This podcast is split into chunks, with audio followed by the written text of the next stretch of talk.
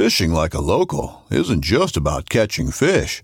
It's about connecting with the environment and the people who call it home. It's about hearing the stories and traditions that have been passed down for generations and sharing unforgettable moments with the people you meet along the way. Fishing like a local is having an experience that stays with you forever. And with FishingBooker, you can experience it too, no matter where you are. Discover your next adventure on FishingBooker. This upcoming concert season will be all about the boots, and Tecovas is your stop for the best in Western style. Tecovas has seasonal and limited edition offerings this spring and summer, including men's and women's boots, apparel, hats, bags, and more. All Tecovas boots are made by hand in a time honored tradition with timeless styles that are always on trend. And Tecovas has first wear comfort with little to no break in period. It's hard to find this level of comfort paired with this level of style. Stop by your local Tecova store, have a complimentary drink or two, that's WCB style, and shop new styles. The smell of fresh leather and friendly staff are at your service. Many stores even have leather custom branding to make your boots truly personalized. And with regular live music and events, there's no in store experience like it. If you can't make it into a store, just visit tecovas.com. That's T E C O V A S.com. They offer free shipping on all boots, as well as free returns and exchanges, and ship right to your door. Go to tecovas.com and find your new favorite pair of boots today.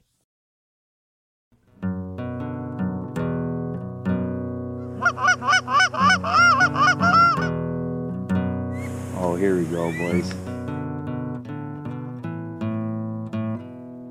Go.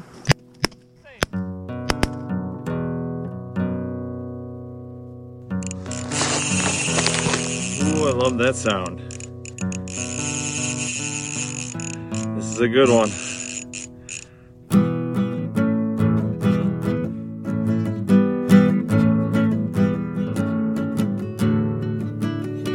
Hey, everybody, and welcome to the Full Scale Outdoors Podcast, Waterfowl Wednesday edition. I'm your host, Nick J. I'm rolling solo today.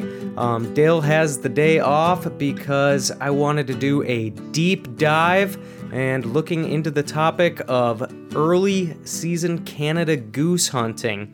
This all stems from a recent discussion I had with Pacific Calls and they wanted to have me write a blog that they could send out to their email list and advertise about early season Canada goose hunting tactics. And I thought that was an awesome idea. I've got a lot of lot, I got a lot of tips and tactics on how to hunt early season Canada goose hunting because I love it. It's the only season that's the warm season for hunting Canada geese. My favorite way to hunt them uh, in, in the nice weather. So uh, not only that, but as soon as the ideas started rolling, I reached out to the guys at Got Game Technologies, the maker of the Goose Tech app. I've been doing some webinars with them. I've done a couple webinars with them in the past. And I said, hey, Pacific Calls reached out to me. They wanted me to write a blog about early season Canada goose hunting. I think that would make an awesome webinar. What do you guys think? We all team up on this. So I think all is going to go together. And I just wanted to kind of talk to myself today, give Dale the night off, and I got some just broad general ideas that I've wrote down that I maybe want to go a little bit more in depth with the blog, maybe even more in depth with the webinar. But I just thought it would be good to get some of this stuff off my chest when it comes to early season Canada goose hunting. Like I said, my favorite time of the year of hunting, not just mine though, it's everybody's favorite time of the year. The limits are higher, the weather is nice, the birds are quote unquote dumb. I don't really like to use that phrase. But this presents a lot of unique challenges to this season. It's not it's not later in the season where you got guys that are out deer hunting, you got guys who are out pheasant hunting, you got guys with mad wives and girlfriends that aren't out on the landscape anymore. And the landscape is much different early season to late season as well. Just not only is there more people in early season than late season, but there's less spots in early season compared to late season. And not only is there less spots, there's less geese. So I think the whole scout, scout, scout, blah, blah, blah, get an X field and hide well. Yeah, we've all heard that a million times. For me, I've I just moved to New Richmond, Wisconsin. Before this, I was living in Fridley, Minnesota. For me, as a guy to that lives in the metropolitan area, to get driving around to start scouting hard in early season to get on an X field for you know opening morning, it's just not. I'm not gonna say possible but it's not reasonable or rational. And I haven't done that for like 10 years, maybe. Like, actually go out, drive around. And so we break this down into some different hunting tactics. And my first one that we can just dive into is on the X, which I've already kind of gone into some of these downsides. When it comes to early season Canada goose hunting, trying to get on that X, to get on that wheat field that's got 100 Canada geese on it. Um, for a guy like me who doesn't have many connections, I'm just a random dude trying to dress nice and look respectable while I knock on a door. It didn't work out well for me ever in my hunting career doing that. I got lucky a couple times. I'm I'm 35 years old. When I was super young and ambitious and gas was a lot cheaper, I could I could sometimes get on property, but not it, for for most guys if you don't have a plug into the field or it's not your buddy's field it's going to be a tough way to actually hunt birds is to be on the X opening morning. And you can just spend so much money in gasoline and so much of your time doing this that there's a couple other downsides that just come to with that. If you do get the spot that you know you're pounding on doors and you get that spot with the 150 birds on it to it's still opening day and your roost could get busted. Uh, some other guys could show up on the field. Some other guys could be doing pass shooting on you. And when you're in a situation like that where you've invested so much of your time so much of your money so much of your evenings like on the road hitting the pavement when something goes wrong to ruin that it's a very it's a very upsetting emotional experience. Like when you have that much invested in a hunt and I mean, you really are you're losing sleep over it at that point and then all of a sudden somebody's running traffic on you or then all of a sudden your roost gets busted. It's like steam come out of your ears head explode like never been madder in your life. Why? We should know running any hunt on opening morning or very close to opening morning is going to be a high risk situation where we really shouldn't be putting that much of our emotional investment or financial investment in a hunt that's so likely to be botched. Maybe by you, maybe by somebody else, maybe by Mother Nature. And that's another thing to say about early season hunting is when do you start scouting for that? Because once geese start to fly, which in the Minneapolis, North Dakota latitude, South Dakota latitude, in there, it's between July 25th and August 5th. So between July 25th and August 20 July 25th and August 5th, you're getting birds that are now airborne and they're not just flying from where they were born to where they now eat. They're migrating around in the immediate area looking for new and fresh food sources, trying to find these combines that are getting fresh wheat. The birds are moving across the landscape, and there's always a trove of people that have started scouting on August 10th, and excluding North Dakota here, which opens August 15th. You know, you got a September 1 opening, and there's people out there scouting like two, three weeks early are those birds really going to be there? Uh, again, you're investing a lot of your time and money and emotions on a very, very, very risky proposition. So I try to. I'm trying to get a few pointers out there that isn't just scout hard, be on the X, use realistic decoys, set them up in a horseshoe. You know what I'm saying? Make that landing zone with family groups. Like, I respect you guys more than than a Ducks Unlimited article that you read 15 years ago. I want to give you some fresh takes on how to hunt early season Canada geese because it really is my favorite time to get out, but it presents some of the most difficult challenges to overcome.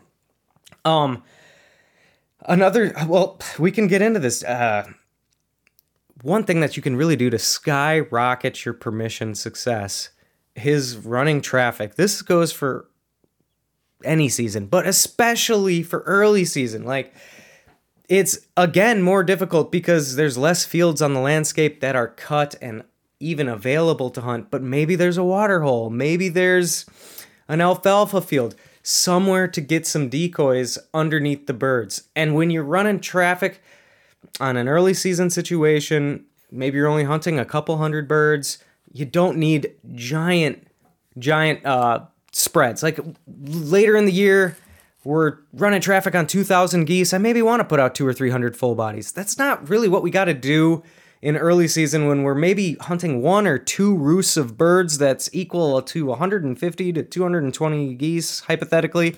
Um, even if they fly over you and you don't have much success with the initial trafficking, it's extremely likely that somebody is going to be in the X field. In fact, you probably asked on the X field and got turned down, and you know somebody's hunting it because that's what you were told. Okay, well, once those guys either A, scare the birds, or B, shoot at the birds, scaring them, what are they to do?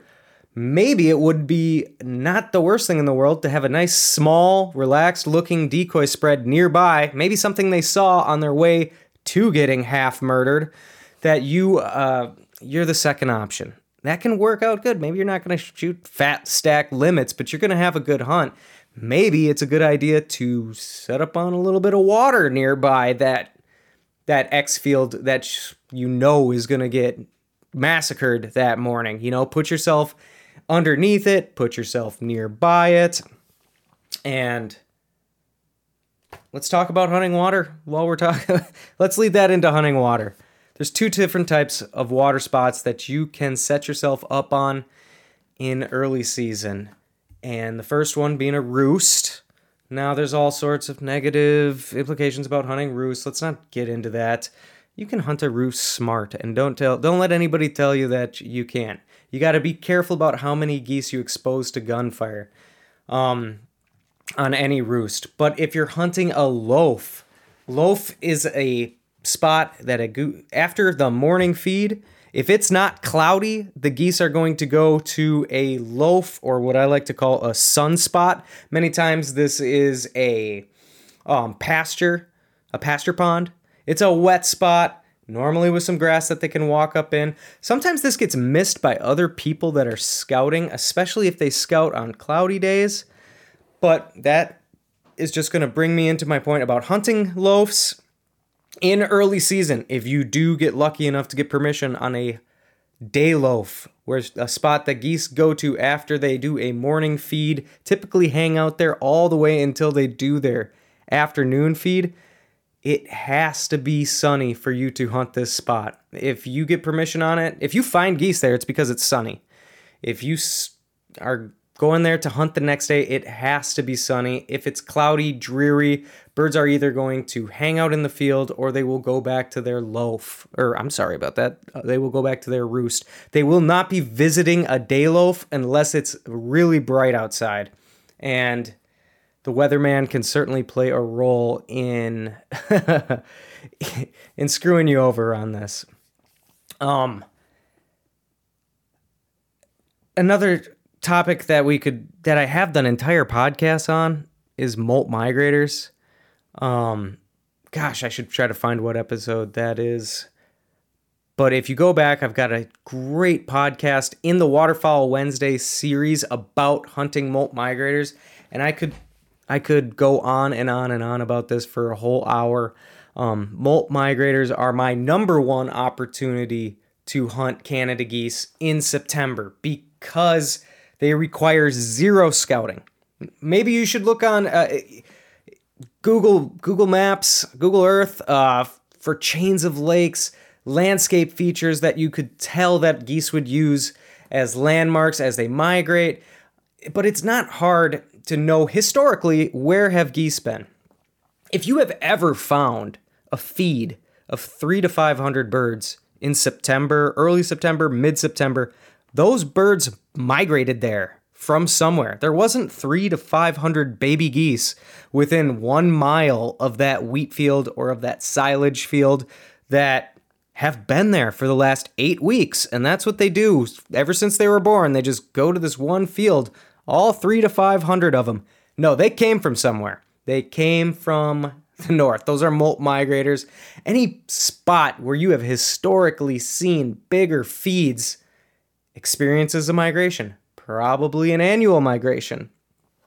Hunting molt migrators um, is the most rewarding and most exciting, most thrilling, most easy, most productive way of hunting in September that there is. Uh, you just need to kind of get over the hump of of having that pit in your stomach like well we didn't i didn't see no geese. What am i to do? Just go set up somewhere random and hope? Yes that is exactly what you're to do. It's to work out awesome and you're to make crazy amazing memories. A huge problem with hunting molt migrators is that there's a 5 out of 7 chance that a good molt migrator day happens on a weekday. Okay another thing is don't let somebody tell you that strong northwest winds are what causes a good molt migration day. Typically, I would say it's more associated with temperature drop and timing. And in the Mississippi Flyway, where our molt migrators are coming from is the Hudson Bay and the Inner Lakes region of northern Manitoba. That's 1,200 miles from Minneapolis, 12 to 1,400 miles from Minneapolis. They are going to start migrating here probably around August 15th, maybe August 20th. They're going to depart from Hudson Bay. But I, the, the way I like to describe it is this if you have a commute to work where you have to go through a hundred, a hundred traffic lights, red lights or green lights, there's some days you're going to get a lot of greens and you're going to make it to your destination. You're going to make it to work in 20 minutes. Man, if you get a bunch of red lights out of a, you know, if you get 80 green lights, you're making it to work fast. If you get 80 red lights, you're not going to get there. there's going to be a big timing difference. And when there's 1,200 miles between the molting areas and where you're hunting, just think of every checkpoint that they get to as a red light or a green light. Like every day basically is a red light or a green light when with when it comes to a molt migrating goose. Is the weather good for migration? No red light. That's where they're going to stop. Tomorrow, is it another red light or is it a green light? You know, maybe they get 3 green light days in a row and they're just blowing down to where they were basically they end up where they were born the last year, 2 years prior so they can start looking for fresh cut food, um, agricultural food. They've been up in the Hudson Bay eating fresh grass all summer, and now they know that the agriculture fields are getting cut and they're coming down for fresh food. This can result in uh, a timing disparity on when is the best time to hunt molt migrators. I've seen amazing molt migrator hunts um, and molt migrator events as early as like September 5th, and sometimes it doesn't happen till as late as like September 15th. So there's like a a 10 or a 12 day window, and that window includes nighttime. So you really gotta keep your eyes peeled on the weather. And sometimes those molt migrator events happen at night, and it still can be productive to just be out on the landscape hunting over the next couple days. Um, okay, if you really want to learn more about molts, man, you got to find my uh, Waterfowl Wednesday all about molt migrators. Um, should find that episode here. But another thing I wanted to t- uh, just briefly touch on is travel for early season Canada goose hunting. I have done this uh, several times, and it has been a really good move. And that is, I tr- uh, make a big travel plan for a big hunting trip, like for the September opener or shortly thereafter, maybe a couple days after, or the next weekend, maybe not the first weekend, but the second weekend. Sometimes I've even done the third weekend that um, the September season starts. And that has been super productive. There's a couple reasons for that. Um, Number one, n- not a lot of people are traveling at that time. So I've found if you want to start getting like good permission on X fields, take that crazy trip to like somewhere super rural because most guys when it comes to hunting in the September season are doing it so close to home. It's like it's like stuff stuff people do around home. Very much very very very much almost exclusively. Like very few people are traveling the landscape um, and doing crazy trips for a September 1 through a September 15 goose hunt. But that makes it a great time for anybody who really does want to go do it. I've gone um, to rural Canada during this time. Um, actually, North Dakota is a freaking great timing to go out to North Dakota while all the surrounding states around North Dakota finally have their opener, like the Minnesota opener that's a great weekend to go to North Dakota because all the blue platers are now staying home. They got uh they got their rocks off, you know, in the August 15th season, went out there, struggled, some guys maybe shot a few. But this is a great time for you to go to that rural North Dakota trip and and do something crazy, do something big. The more rural you get, obviously since everybody's hunting so close to home, the further away from a lot of people's homes you get, the better permission rates you get. And it's just a really good time to have a landscape to yourself. Um, real quick on pass shooting. Pass shooting, I would uh, caution you to be courteous if you're gonna do it. Um, a goose call, uh, but goose calling can play a big role in your success in early season pass shoots or even late season pass shoots. But since so many fields on the landscape are still standing, that is a great place to pass shoot. So if you can't get on an X field, take a standing cornfield, take a standing bean field. If you're the farmer lets you walk in there, line up birds using the goose call. As soon as they start coming at you, you use calling to just line them up, get them curious, get them interested in your in where the sound's coming from, get them to come over the top of you, and then I'll always recommend you just try to shoot one bird. You pull the trigger once if you're hunting a standing field because it is difficult to find birds. Um, that's coming from a guy who does not have a bird dog. Uh, if you got a good bird dog, rain away. But me, I'm a I gotta shoot one bird at a time when I do something like that. Watch it fall and run right to it. And uh, lastly, Let's talk about um hiring an outfitter. This this is probably the number one time to hire an outfitter. There's a lot of outfitters now that are doing um molt migrator like really good deals. Well, they'll have the the weather will look good for a few days straight and you'll get um guide services setting up spreads and hunting them for like 3 to 5 days. Like jump in, that's something to watch social media for. But if you want to hire an outfitter, it's a this is a, this is prime time to hire an outfitter because spots are so limited and the weather's so nice. It's a good time to get a kid involved, get a kid out to an outfitter. There's so many good outfitters in Minnesota, in North Dakota that these guys for a, an extremely reasonable price can uh, at least get you out there and um, have a good opportunity at killing birds. So, anyways, that is kind of an overview of the topics that I was going to cover um, for my upcoming Pacific calls and uh, Goose Tech webinar slash um, blog, whatever you want to call it, I guess. Um, I did talk to the Goose Tech guys today. I got some pretty cool news. Uh, that Goose Tech is going to be getting a facelift. They want me to start producing content here at my home and sending it in. There's going to be a big update. We're going to add a whole bunch of content that we filmed last summer in Idaho, and I'll be doing new content here at my home in New Richmond. And it is that time of the year. I've been cranking away at. Um, goose calling lessons. I've been talking to people every single day about how to improve their goose calling. Check out the Goose Tech app. Um, check out the Nick Johnson Signature Series short reed Canada Goose Calls on PacificCustomCalls.com. and reach out to me if you have any questions or want me to expand on any of this stuff. Like, uh, if you've uh, if you listen to this and you say I want you to talk a little bit more about whatever for early goose season, let me know. Decoy spreads, scouting techniques, travel advice. I'm here to talk about all of it.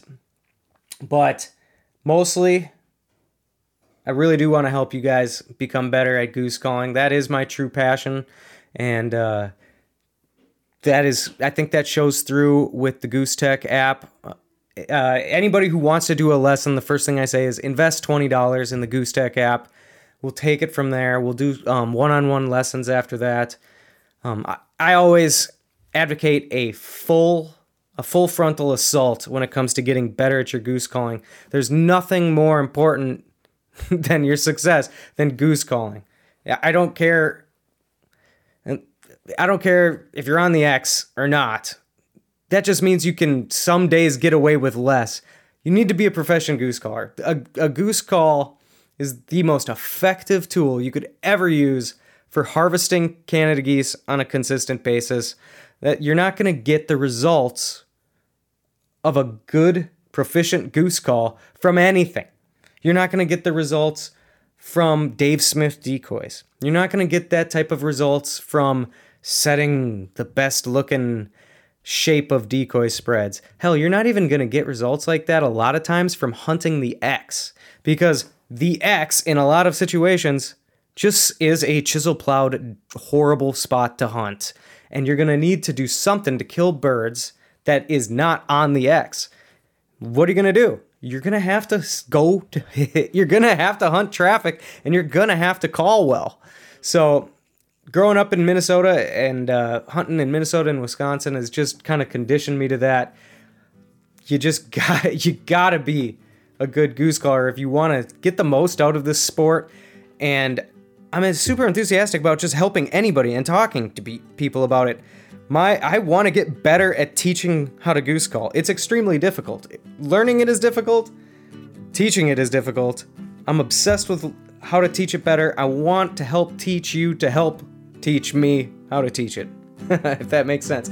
Anyways, guys, um, thanks very much for tuning in to this week's episode of Waterfowl Wednesday on the Full Scale Outdoor Podcast. Again, reach out to me with any questions, but I think we're going to wrap that up for today and uh, look forward to my upcoming blog and webinar on early Canada goose hunting. Thanks a lot, guys. Catch you later.